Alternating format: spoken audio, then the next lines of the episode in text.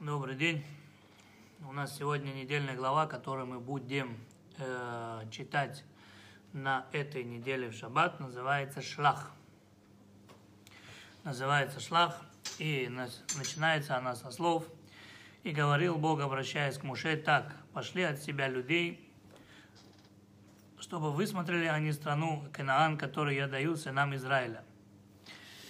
Начинается это с того, что Бог говорит, пошли себе людей, пошли себе разведчиков, чтобы те пошли и э, высмотрели землю Израиля. Комментаторы сразу же э, обращают внимание, что написано «пошли от себя людей». Что значит «пошли от себя людей»? Если Бог хочет, как мы всегда знаем, и всегда э, видим в недельных главах, если Бог что-то хочет, Он говорит, я заповедую тебе, выбери людей и пошли. Правильно? Здесь же Бог говорит, пошли от себя людей. Что здесь происходит? Э, нужно немножко рассказать до, что здесь происходит. Народ Израиля находится на границе э, с Израилем в Кадеш-Барнеа. Кадеш Барнеа, и вот они уже должны заходить в землю Израиля. Прежде чем зайти в землю Израиля, народ столпился около Муше и сказал, слушай, прежде чем мы зайдем в землю Израиля, да, давай мы пошлем разведчиков, давай мы пошлем шпионов, чтобы посмотреть, чтобы высмотреть землю Израиля. Э, ну, евреев, в принципе, понять можно, хоть, как говорится, Бог и уверял, что земля Израиля это богатая земля, из людей того поколения, которые сейчас находились на границе с Израилем, там никого не было. А если там никого не было, понятно, одно дело Бог говорит, а другое дело увидеть самому. Вот, они не были уверены, что земля стоит того, чтобы вести большую войну за обладание ею. Как мы знаем, когда Иешуа бен Нун завоевывал уже землю через 40 лет, война длилась 7 лет. 7 лет они завоевывали землю Израиля. Вот, поэтому евреи хотели, чтобы очевидцы действительно подтвердили, что земля так хороша. Что земля так хороша. И второе объяснение, почему они хотели послать туда разведчиков, потому что по сравнению э, с хорошо обученным войском семи населявших, населявших землю Кинаан народов, евреи представляли собой горстку неопытных бойцов. Как же они могли решиться воевать с таким мощным врагом и неведомой им местности, не зная точности ни численности врага, ни силы его войск, не имея прочих военных сведений? То, нормальные сведения, правильно? Нормальные сомнения. Любой другой человек тоже бы усомнился и хотел бы более-менее удостовериться. А тут сейчас скажут вперед, куда бежать, кого атаковать, какие города там, куда мы пойдем, что мы там будем делать. Э, поэтому собралось все э, все колена Израиля собрались, кроме одного, колена Леви. Все остальные пришли и сказали, поэтому э, Муше говорит, я от себя ничего делать не могу. Я от себя ничего делать не могу, я спрошу у Всевышнего. Муше Рабейну обращается ко Всевышнему и спрашивает, что делать. Всевышний говорит, пошли от себя. То есть, другими словами, мне не надо. Потому что перед э, народом Израиля всегда шел ковчег завета и всегда были облака славы. Мне это не надо. Если евреи мне верят закрытыми глазами, они и так зайдут в землю закрытыми глазами. Но если ты думаешь, что нужно послать, и это прибавит уверенности евреям, понятно, что это горстка, которая только два года тому назад вышли из Египта, и они еще были рабами. Если ты думаешь, что нужно послать, то пошли. И желательно пошли так, чтобы был, э, из каждого колена был представитель чтобы не сказали, чтобы каждое колено доверяло своему представителю. И вот были выбраны 12 представителей, которые э, зашли в землю Израиля. Зашли они в землю Израиля. Это было произошло 29 Сивана 2049 года. Они зашли в землю Израиля и э, стали ее осматривать стали ее осматривать. Они обошли э, всю страну, двигаясь с юга на север, и прошли около 300 километров. Они прошли в земле Израиля около 300 километров. Вот. Э, расстояние между восточной и западной границами составляет в среднем сегодня 70 километров, поэтому территорию страны можно раз, разделить на три части. Вот. Приморская низменность – это ширина которой колеблется от 6 до 24 километров, включая в себя плодородные земли, в том числе долину Шарон и э, земли филистимлян.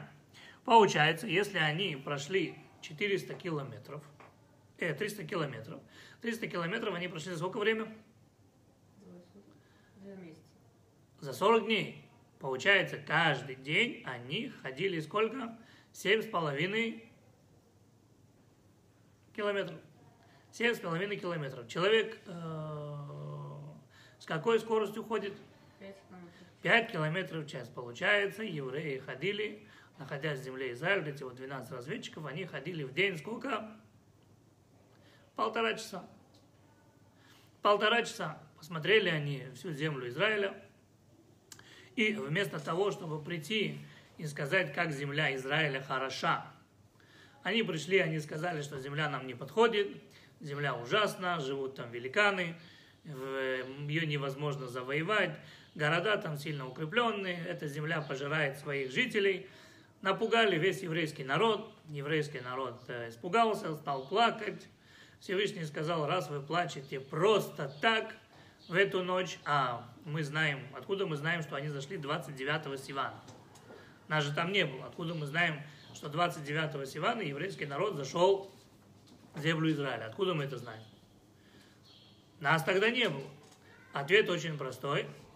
Они, э, спусти, они вышли из земли Израиля э, в ночь на 9 ава. От ночи на 9 ава, если мы отсчитаем ровно 40 дней, то получается 29 Сивана евреи зашли в землю Израиля. Вот эти вот 12 разведчиков зашли в землю Израиля. Получилось, что 10 разведчиков сказали, что невозможно захватить землю Израиля, а двое сказали, что сможем мы ее захватить. Народ поверил больше десятью разведчикам, стал в ту ночь просто так плакать, Всевышний рассердился и сказал, как вы сказали, потому что они сказали, лучше бы мы умерли в пустыне, зачем Бог нас отсюда вывел. Всевышний сказал, как вы сказали, так оно и произойдет. И в принципе э, наказание было такое, что э, все э, от 20 лет до 60 лет все мужчины умерли, то, то поколение, которое вышло из Египта, они все умерли в пустыне. Происходило это очень просто. Каждый девятый ава, каждый, кто был достоин зайти в землю Израиля, из тех, кто стоял у горы Синай, а это было 600 тысяч человек, каждый копал себе могилу. Ночью ложились, засыпали. Утром просыпались. Кто встал, слава Богу, кто не встал, те, кто встали, их закапывали. И так на протяжении 40 лет. И так на протяжении 40 лет, пока не вымерло все то поколение, которое плакало в ту ночь просто так.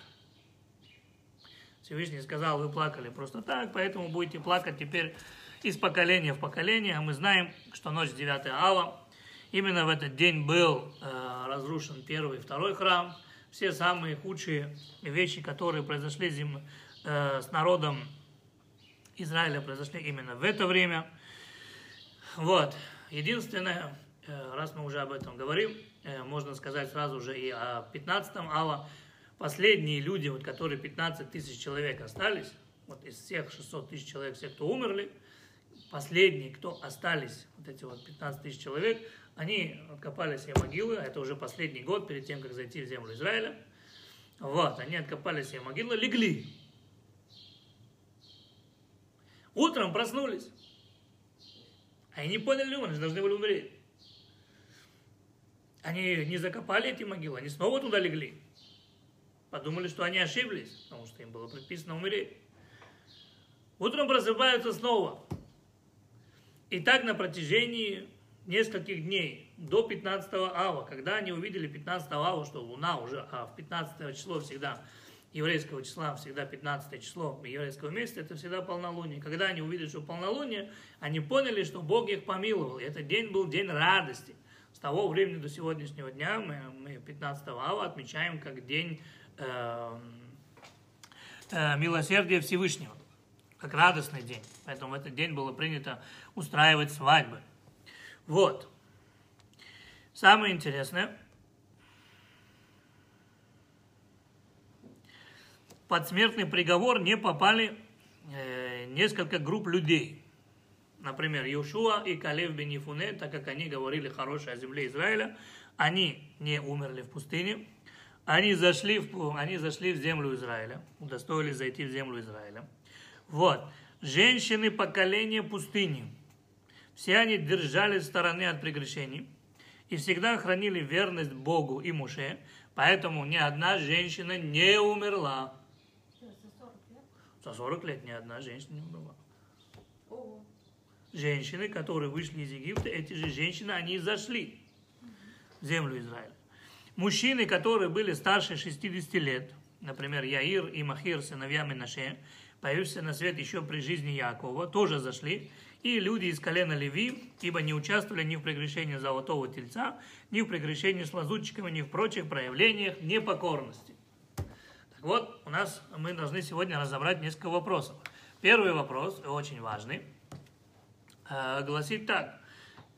Вот представьте себе ситуацию, да, э, обычно, когда человеку предстоит какая-либо э, тяжелая сделка, и он не уверен, выиграет ли сделка или нет, или же ему предстоит какая-либо тяжелая операция, ему нужно решиться, делать эту операцию или нет. Обычно такой человек идет кому? К равину. И говорит, Раби, что вы посоветуете? То есть, если Раби там дает хороший совет, то человек решается на это. Потому что он знает, что если он сам не достоин, то хотя бы благословение Равина, оно произойдет. Вот, если же Равин скажет, я не знаю, решай сам, как вы думаете, такой человек решится на операцию или, или на эту сделку? Ему тяжело. Вопрос. А как Муше решился? Ведь Бог же сказал, мне не надо. Пошли от себя, если ты хочешь. Мне не надо. Почему Муше все равно решился отправить этих разведчиков? Два объяснения. Первое. Если бы он сказал, нет, не надо, то это, во-первых, не поднимает мотивацию еврейского народа, а это еще, извините за выражение, вчерашние рабы. Это не поднимает мотивацию, это раз. Во-вторых, хоть Бог и сказал, что э, земля, она э, течет молоком и медом, у человека появляется больше мотивации, когда он видит то, что ему обещают. Вот представьте себе, да, что отец пришел и сказал своему сыну, сынок, я тебе нашел вот такую невесту, отличная все, фигура шикарная, от и до. Что скажет сын, папа, а посмотреть можно? Не-не-не, сын, на свадьбу увидишь, во. А может, она мне не понравится. Лучше один раз увидеть, чем сто раз услышать. Вот, и э, Моше решается отправить туда, и тогда Бог ему говорит, выбери себе людей. Выбери себе людей, выбирается. Кого выбрали? Выбрали всех э, из каждого колена одного человека, и у нас получается сколько? 12 разведчиков. Вот.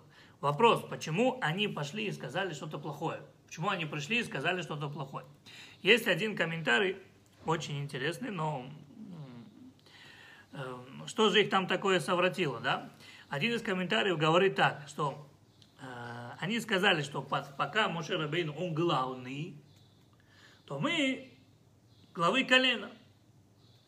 Это пока мы в пустыне. А если мы вдруг завтра зайдем в землю Израиля, у нас уже не будет никакой нужды. Мы уже будем никто. Здесь мы главы колена. Там мы уже не будем. Никто, у каждого будет своя земля, каждый будет возделывать свою землю. Поэтому, слушай, как-то это нам не нравится. Вот. Мы зайдем под предводительством Иушуа, тогда иди знай, он назначит себе новых помощников, новых глав колен. Оно надо. А так мы пока главы колен, так что давай это немножко отсрочим, и чем больше мы будем главами колен, тем лучше для нас. Поэтому они решили между собой, сделать между собой, как говорится, договориться так, чтобы вот сказать, что вот э, земля плохая и подольше оставаться в пустыне. Тем более, что это удобно. Да? Потому что земле Израиля нужно было уже самим пахать землю, обрабатывать земледелие. А вы не забывайте, что наши працы были кто? Пастухами. Нет, пастухами. Авраам пастух, Ицхак пастух, Яков пастух. Евреи были всю жизнь пастухами, евреи не были земледельцами. А тут, получается, у каждого свой надел, нужно самим. Плюс пустыне удобно. Кондиционер есть. У Израиля уже кондиционера не будет, облака славы. Работать не надо, ман падает, а здесь самому надо в поте лица работать. Самому нужно в поте лица работать. Плюс в пустыне удобно изучать Тору, понимаешь, там ничего не мешает. Все, что нужно для физического развития тела, Бог дает. А здесь, что получается, мы должны зайти в землю Израиля и самим обрабатывать землю, самим пропалывать, работать. Когда мы будем Торой заниматься-то? Поэтому они и, и решили, договорились между собой напугать еврейский народ. Комментарий хороший, тем более, что написан в Мидраше. Но у него есть один «но». Какой «но»? Тут написано, что были выбраны главы колен. Что означает главы колен? Это не были простые люди. Это были великие духовные люди. Я понимаю, там Моше Рабину собрал бы с улицы харам-барам разных людей, да, вот, ну, без рода, без имени. Те, которые имеют какие-то корыстные влечения или корыстный э, э, замысел. Я понимаю, это вот объяснение точно подходит, да? Но чтобы здесь, когда посылают, и они знают, что они идут от Бога, они посланники Всевышнего, посланники его народа, чтобы уйти и рассказать про, про эту землю, они идут такое плохое говорят. Это не может быть.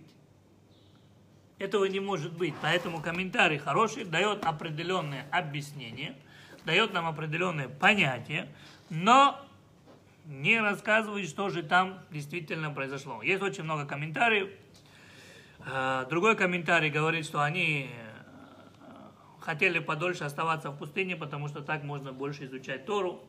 А как можно изучать Тору, если ты будешь работать и, э, и обрабатывать землю? Меньше этому.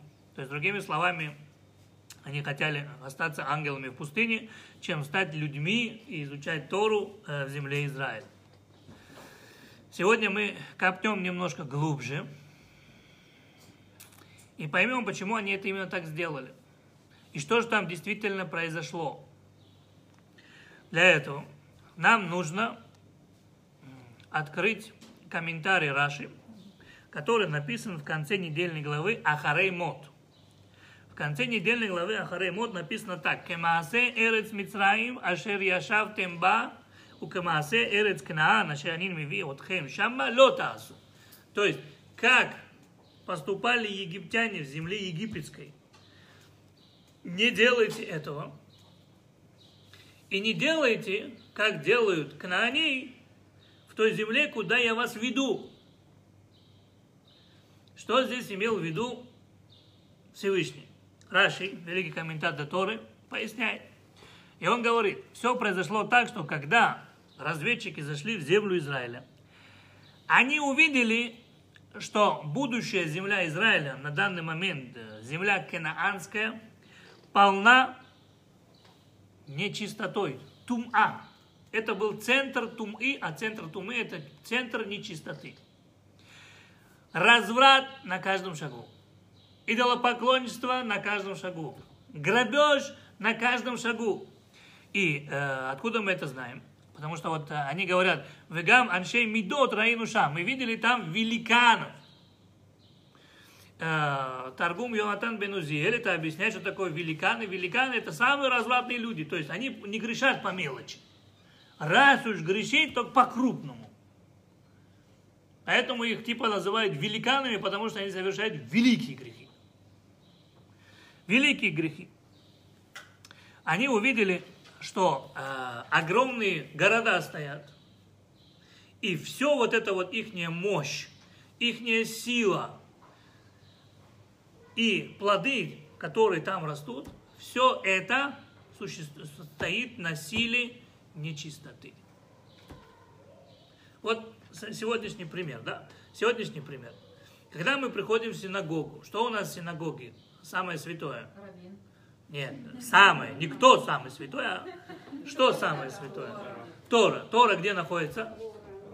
Арона Кодыш. Окей. Теперь, эм, для сравнения, для сравнения на иврите говорят для Авдиль альфе элеф альфе авдалот. То есть, э, далеко от этого, для сравнения. Церковь на чем имеет свою святость? На мощах. А что такое Маши? Трупы.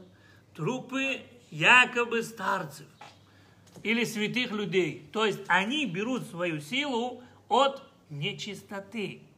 У евреев сила на чистоте, тагара. У них сила на нечисти, на нечистоте. Они берут свою силу, называется, от, на, в Зоар написано, называется ситра ахра. Ситра ахра – это темная сторона творения. Есть светлая сторона творения, и она весь все творение покрыто светом. Но есть и темные стороны творения. Потому что когда мы утром, например, молимся, мы читаем, мы говорим э, молитву э, «Благословен ты Всевышний, сождавший все». Что означает «сождавший все»? В Талмуде написано, Талмуде написано, оригинальный текст. «Благословен ты Всевышний, создавший добро и зло».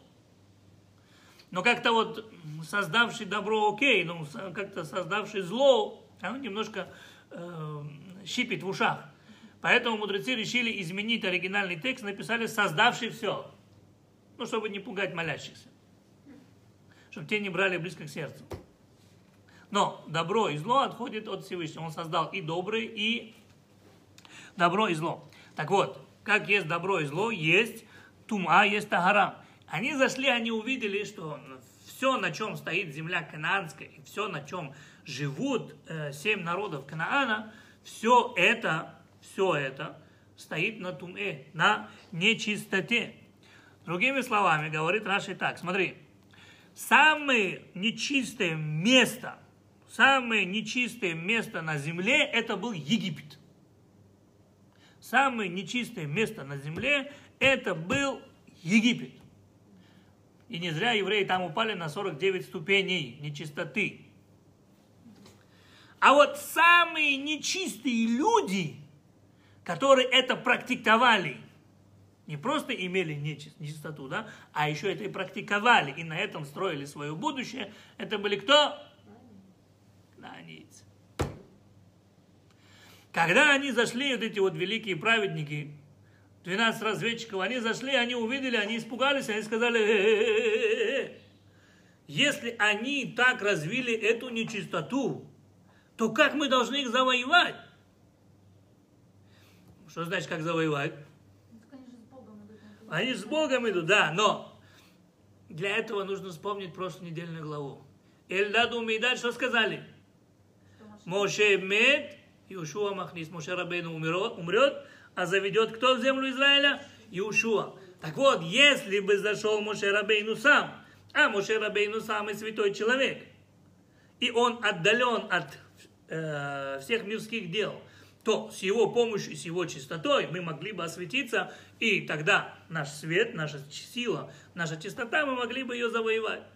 Но так как Моше умирает, Иошуа не на таком высоком уровне, нам будет не под силу эту землю завоевать. Понятно, что они, что здесь произошло? Понятно, чего они испугались? Так они Богу не поверили? Они не поверили в свои силы. Они сказали, как, как мы можем зайти туда? Если тут так развита тума, вот эта вот нечистота, да, то любой человек, попадавший туда, хочешь не хочешь, будет нечистым. У нас нет э, столько святости, чтобы это преодолеть. Единственное, э, в чем их не была ошибка. А ошибка была в том, эм, ошибка была в том, что они не знали, что когда человек святой заходит в нечистое место, то нечистота отступает. Даже маленький ребенок, который зайдет в нечистое место, нечистота отступает. То есть как только появляется хотя бы маленькая капелька святости, она уничтожает, скажем, огромную бочку нечистоты. Это они не взяли. То есть они 40 человек, они 12 человек зашли, и Бог им сделал такие чудеса в земле Израиля. Они этого не заметили. Почему не заметили? Потому что обратили, э, не обратили, то есть они не смогли правильно интерпретировать то, что они увидели. На самом деле, Бог им приготовил всю дорогу. Всю. Бог им приготовил всю дорогу. Они же неправильно интерпретировали то, что они увидели. Давайте посмотрим. Вот то, что, все, что они рассказывают.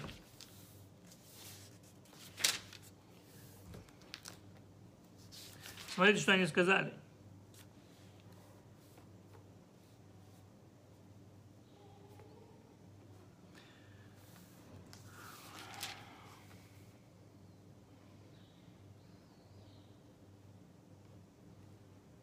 О, они сказали так. Страна, которую пришли мы, чтобы высмотреть ее, это страна, губящая своих жителей, и весь народ, который мы видели в ней, люди-великаны. Там видели мы исполинов, сынов Анака, потомками исполинов, и были мы в глазах своих, как саранча, и такими же были мы в их глазах. То есть, что делает Всевышний? Всевышний дает им возможность спокойно зайти. Вот, смотрите, в любой сейчас стране бывают разведчики. Правильно? Правильно. Первым делом, кто их ищет? КГБ. КГБ, ЦРУ, МОСАД. Любая страна ищет разведчиков. Теперь земля Канаан. Евреи на границе с э, землей Канаан. Они что, до того глупые и не знают, что евреи могут послать разведчиков? Они знают, что евреи на границах? Они знали, что евреи, уже давно им доложили. Что делает Всевышний? Как 12 человек, а вы представьте себе, да, вот, э, ну, давайте возьмем, я не думаю, что они так выглядели, но для сравнения будет, будет интересно, да. Давайте представим себе, что вот эти вот, э, возьмем религиозных евреев из Миашарим, Израиль, у всех такие штрайму, пейсы, да, и вот во всех этих черных одеждах, еще в этих колготках 12 человек зашли в землю Израиля, разведчики. И никто их не видит, да? Ага, сейчас. Ага, сейчас.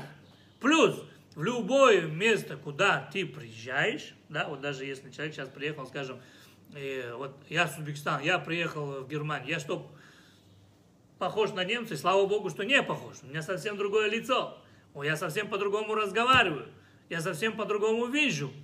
Это сразу, даже если они были одеты, как и эти кнаанейцы все равно видно, что это чужак.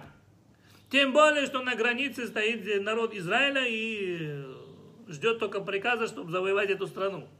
Конечно, там будут усилены патрули. Так вот, в бывшем Советском Союзе, как тогда поймали американского разведчика? Американского, как поймали американского разведчика?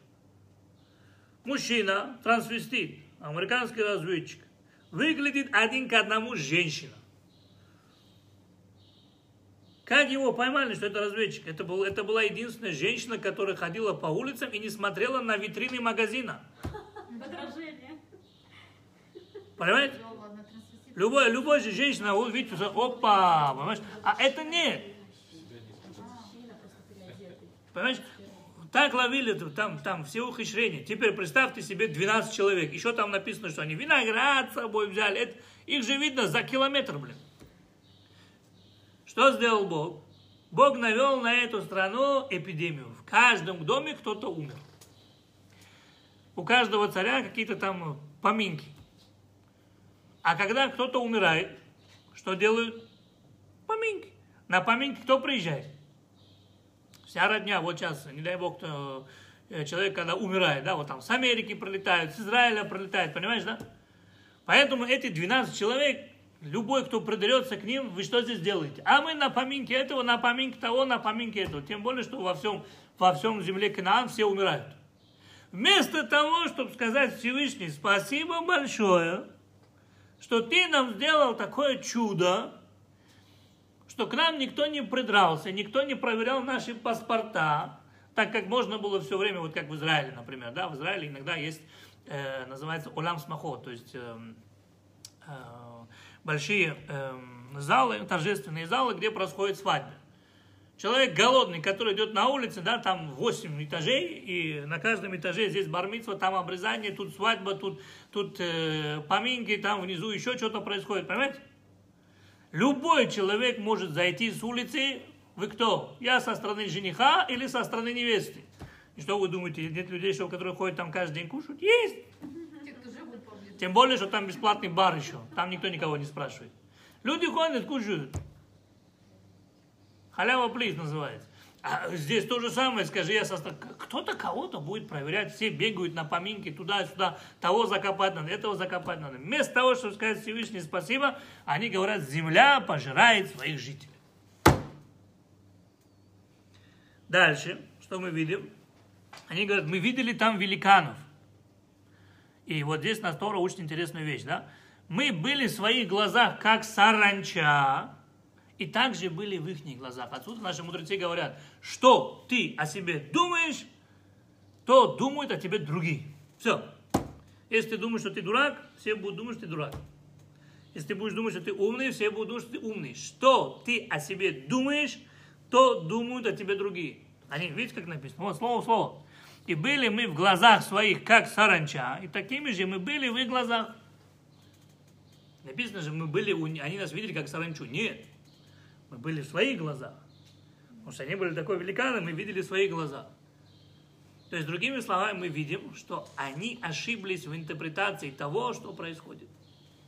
Поэтому эм, в психологии мы знаем, что человек всегда, и это я уже говорил на шаббат, человек всегда должен правильно интерпретировать то, что он видит.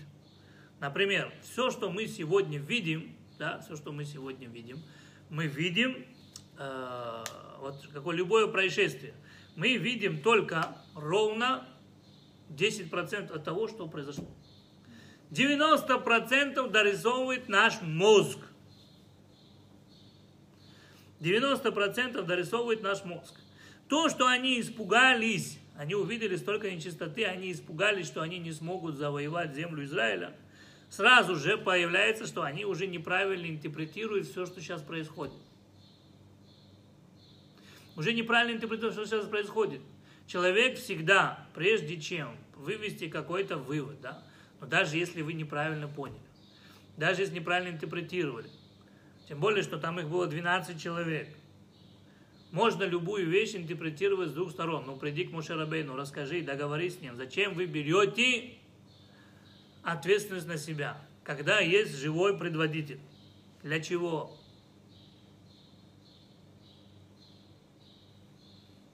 Зачем это делать? Они пришли, они рассказали, они сами были в шоке. Они пришли, рассказали еврейскому народу. Евреи просто так плакали. Это было не только их прегрешение, даже если они сказали, евреи поверили. Почему поверили? Потому что сначала показали плоды. Земля, текущая молоком, медом, вот плоды, огромные плоды написано. А потом уже дальше, в своей интерпретации, евреи поверили, потому что сначала была первая правда, а потом уже пошло все остальное. Потом уже все пошло все остальное. Самое интересное, два человека остались верными Богу и э, Мошерабейну. Два человека сказали, Аарец това меод меод. Что вы так испугались того, что мы там увидели? Если Бог хочет, приведет. До сегодняшнего дня все, что мы хотели, Бог для нас сделал. До сегодняшнего дня, значит, и дальше так будет.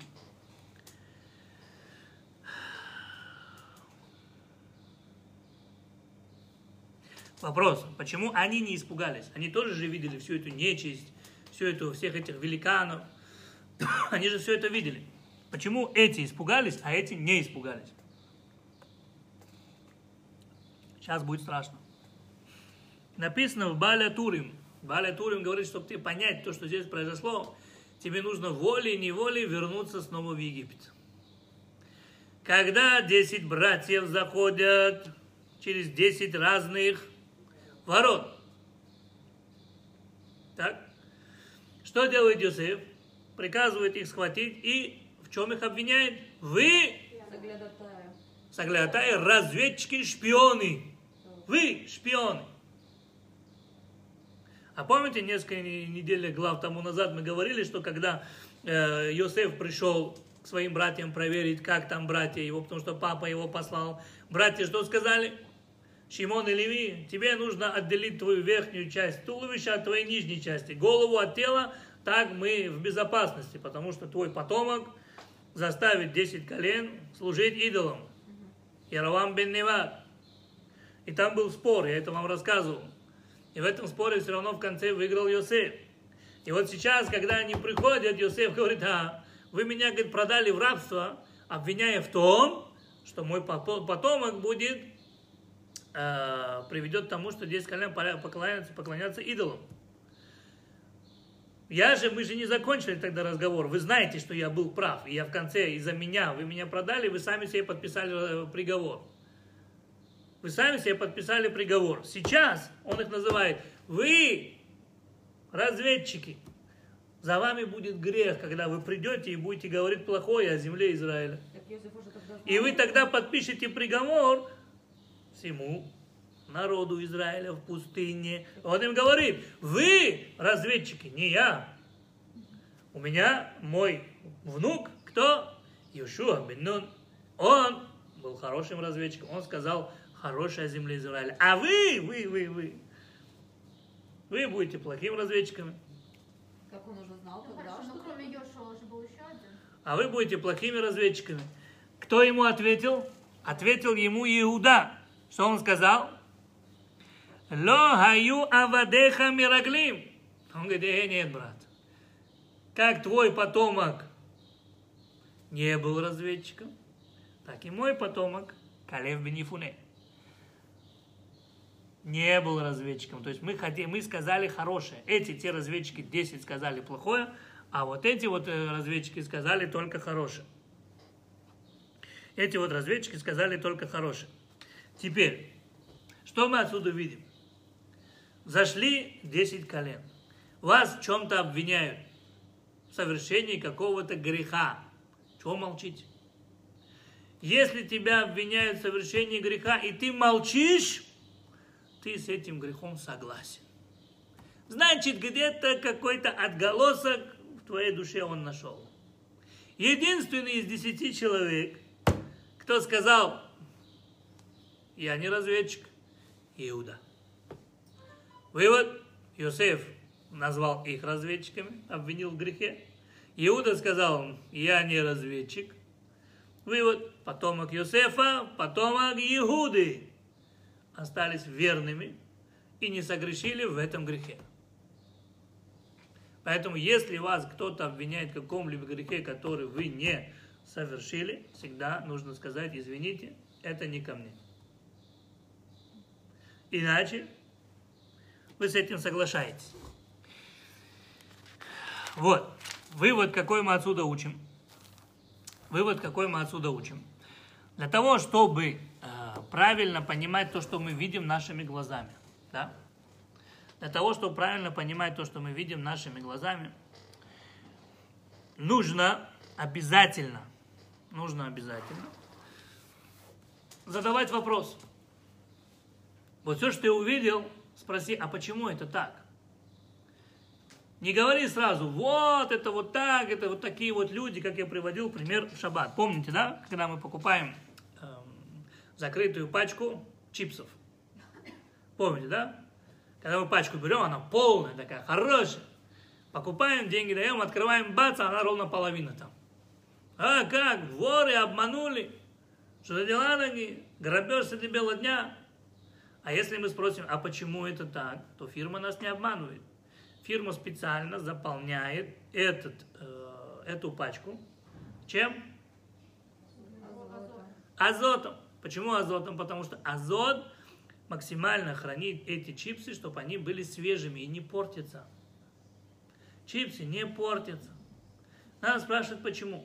Всегда в жизни нужно, если ты что-то видишь, прежде чем что-то это принять, спроси, почему. Пойми, в чем причина. Пойми, в чем причина. Я вам приведу даже один интересный пример э, того, как мы можем, например, спросить мы можем, например, спросить, почему, да? Вот возьмем самый последний пример. Два, уже почти целый год, ну или полтора года, все население планеты страдает от чего? От коронавируса. Окей. Вывод. Коронавирус откуда пошел? Ну, из Китая мы знаем одно. От кого? Мышка? Летучая мышь. Ну, типа. Летучая мышь. Да. Летучая мышь. У летучей мыши есть две вещи. Вот давайте сейчас я вам объясню, почему именно вот корона пошла от летучей мыши. Уже не важно, как ее, как ее э, тем более, что эти украинские ученые, они пошли в эти пещеры, они лазили в этих пещерах, они собирали там помет этих летучих мышей, потом это проверяли у себя в лаборатории, теперь неважно, его выпустили с лаборатории, убежал с лаборатории, или кто-то вообще эту летучую мышь съел. Да? Но результат коронавирус, оно размножается в летучих мышах. В летучих мышах.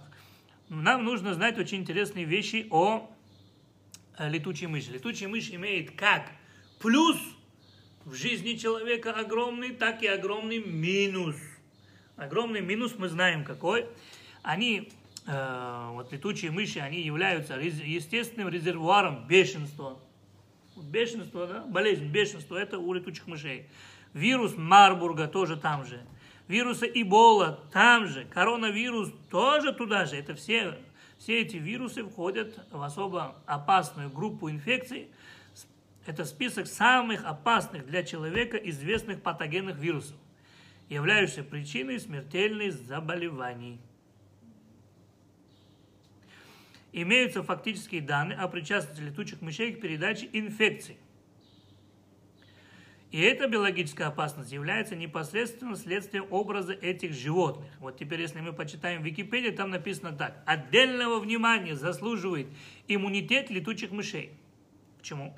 Эти животные, ввиду своего необычайно скученного образа жизни, были вынуждены приспосабливаться к постоянной циркуляции патогенов, в особенности вирусов. То есть они там этих вирусов столько размножают, что любая лаборатория позавидует в их популяции. Это в итоге привело к тому, что множество болезней у них протекают бессимптомно. То есть даже если ты видишь летучую мышь, и она не кашляет, и не чихает, она все равно болеет.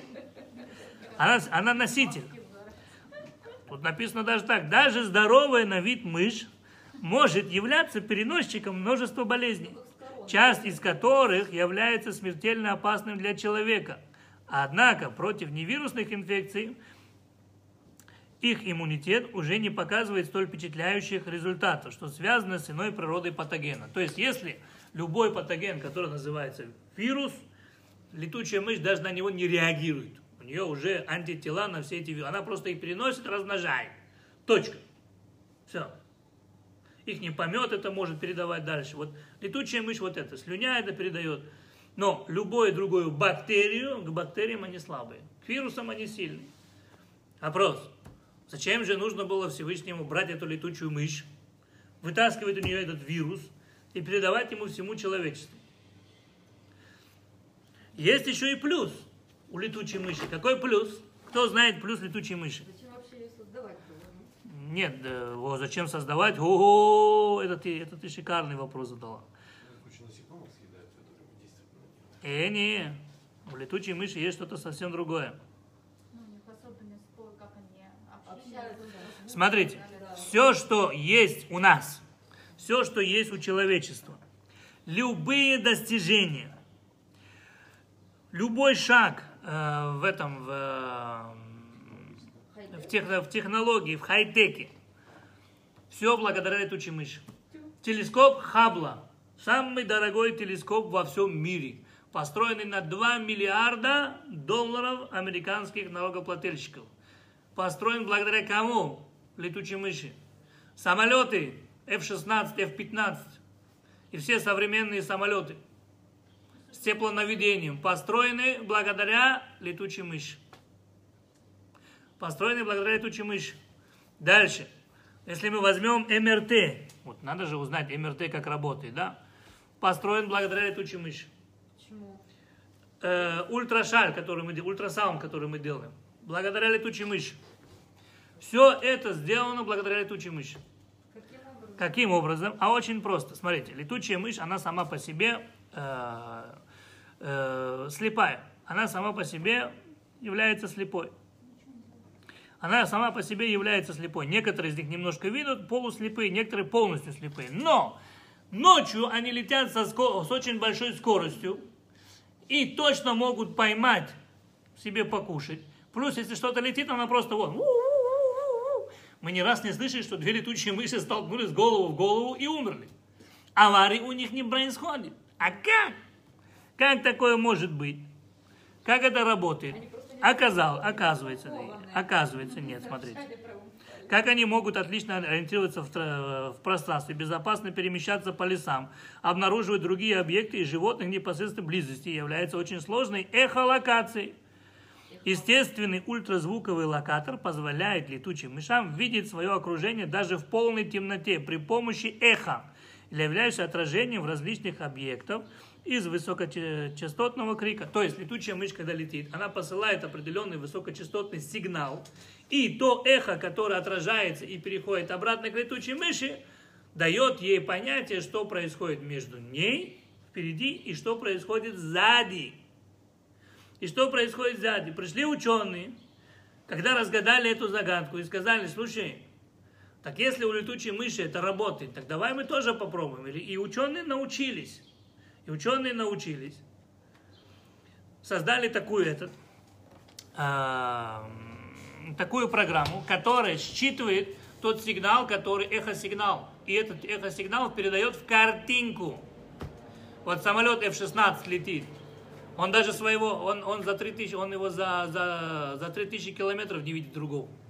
Но уже радар его обнаружил, радиоволны. Почему? Потому что он посылает эхосигнал, то есть ультразвук, эхосигнал возвращается, и компьютер знает этот эхосигнал превратить, считать информацию и превратить в, комп- этот, э, в картинку.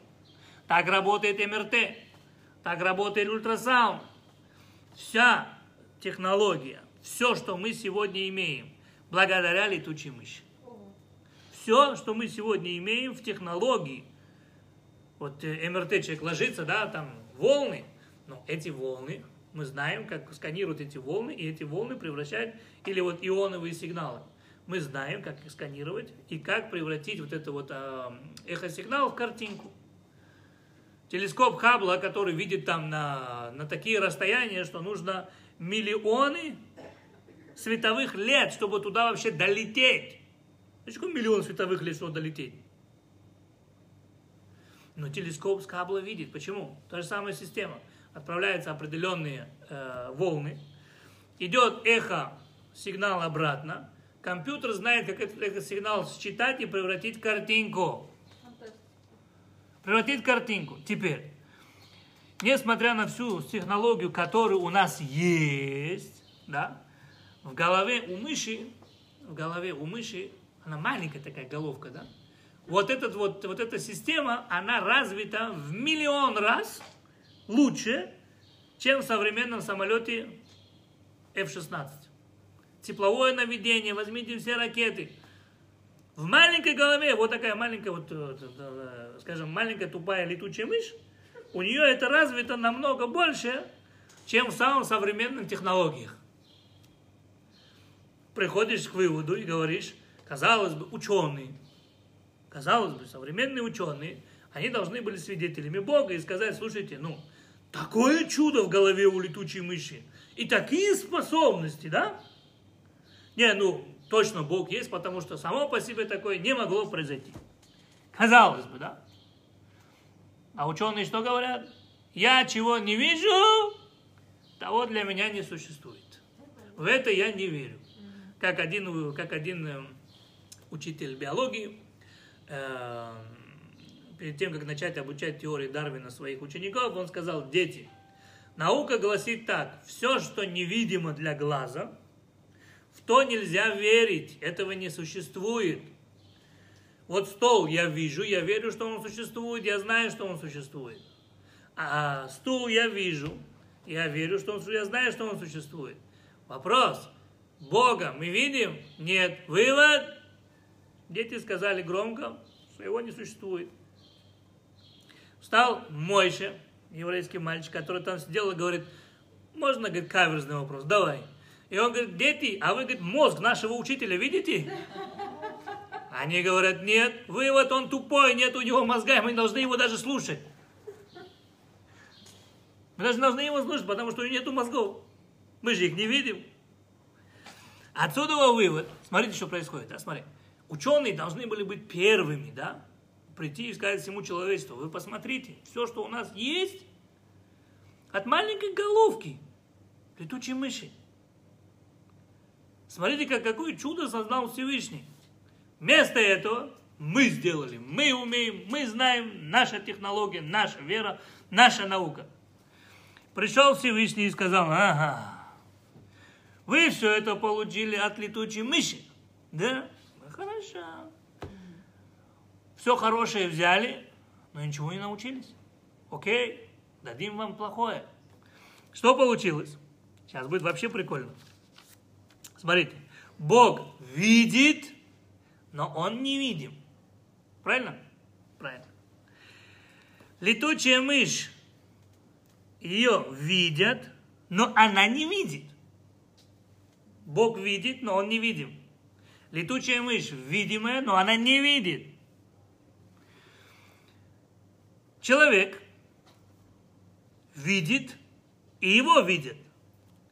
А вот вирус не видит, и его не видно. Приходит Всевышний и говорит, я вам дал летучую мышь, слушай. Чтобы через летучую мышь вы могли увидеть меня. Ведь это животное не видит, но ее все видят. То есть через нее можно увидеть невидимое. Можно увидеть меня. Я не видим, но я вижу. Сказали люди, что не видно, то не видно. Сказал Бог, хорошо. Ты человек видишь, и тебя видят. Придет от той же летучей мыши невидимое и невидящее.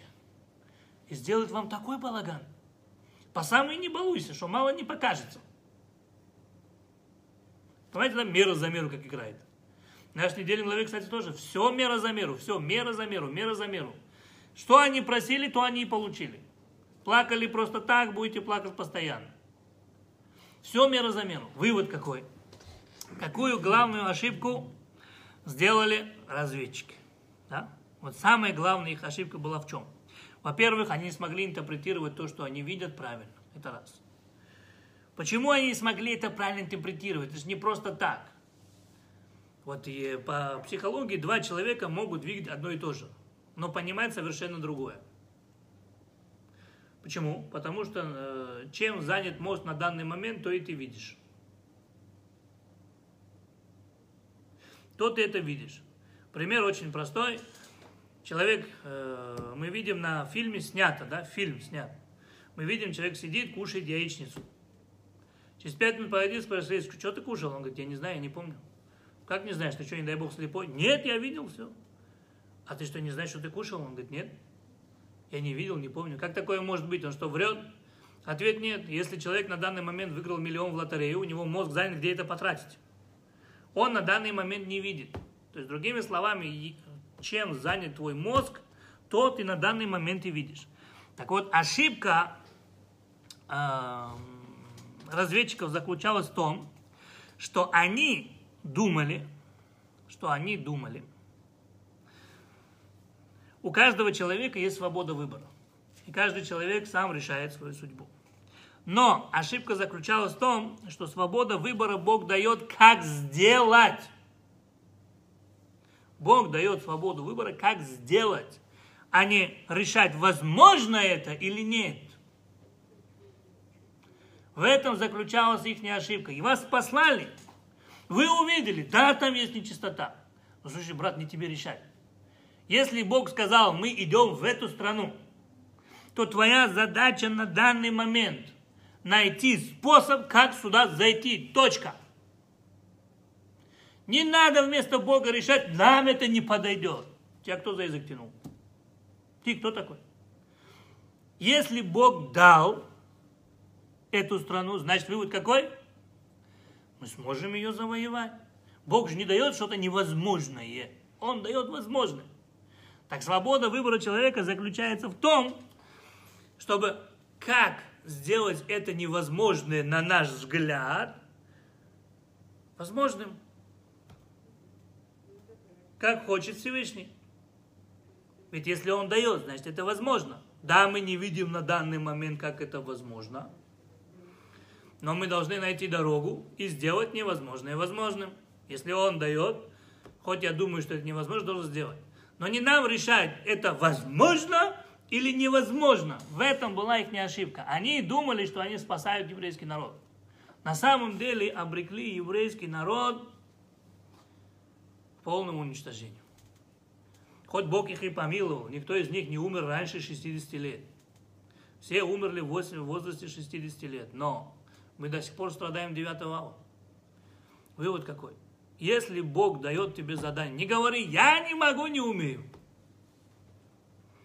Бог зачем тебе это дал? Если Бог дал, значит ты это умеешь. Да, ты не знаешь, как это сделать. О, это другой разговор. Вывод, ищи пути, ходы, выходы, как это сделать. Но не говори, я не умею, не могу. Если тебе дали это свыше, значит ты это должен сделать. Если ты говоришь, я проверил все дороги, это не мое, это не для меня, вот это, я все сделал, вот это не могу, совершаешь тот же самый грех, который сделали разведчики. А это привело, сами видите, к каким последствиям. Вывод, слово «не могу», «не хочу» не должно быть. У нас свобода выбора дано, надо сделать. Все. Если не знаешь сегодня, как сделать, завтра будешь знать. Завтра знаешь, послезавтра. Послезавтра не найдешь, посоветуйся. Но если Бог говорит, это возможно, значит, Он знает твои силы, Он знает твои скрытые силы, Он знает твои скрытые возможности. И это действительно возможно. Просто ты на данный момент не знаешь как. Поэтому никогда не говорите, что вы не можете. Вы все можете. Стремитесь, изучайте, постигайте.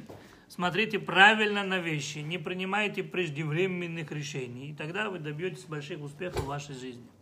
Хорошего вечера.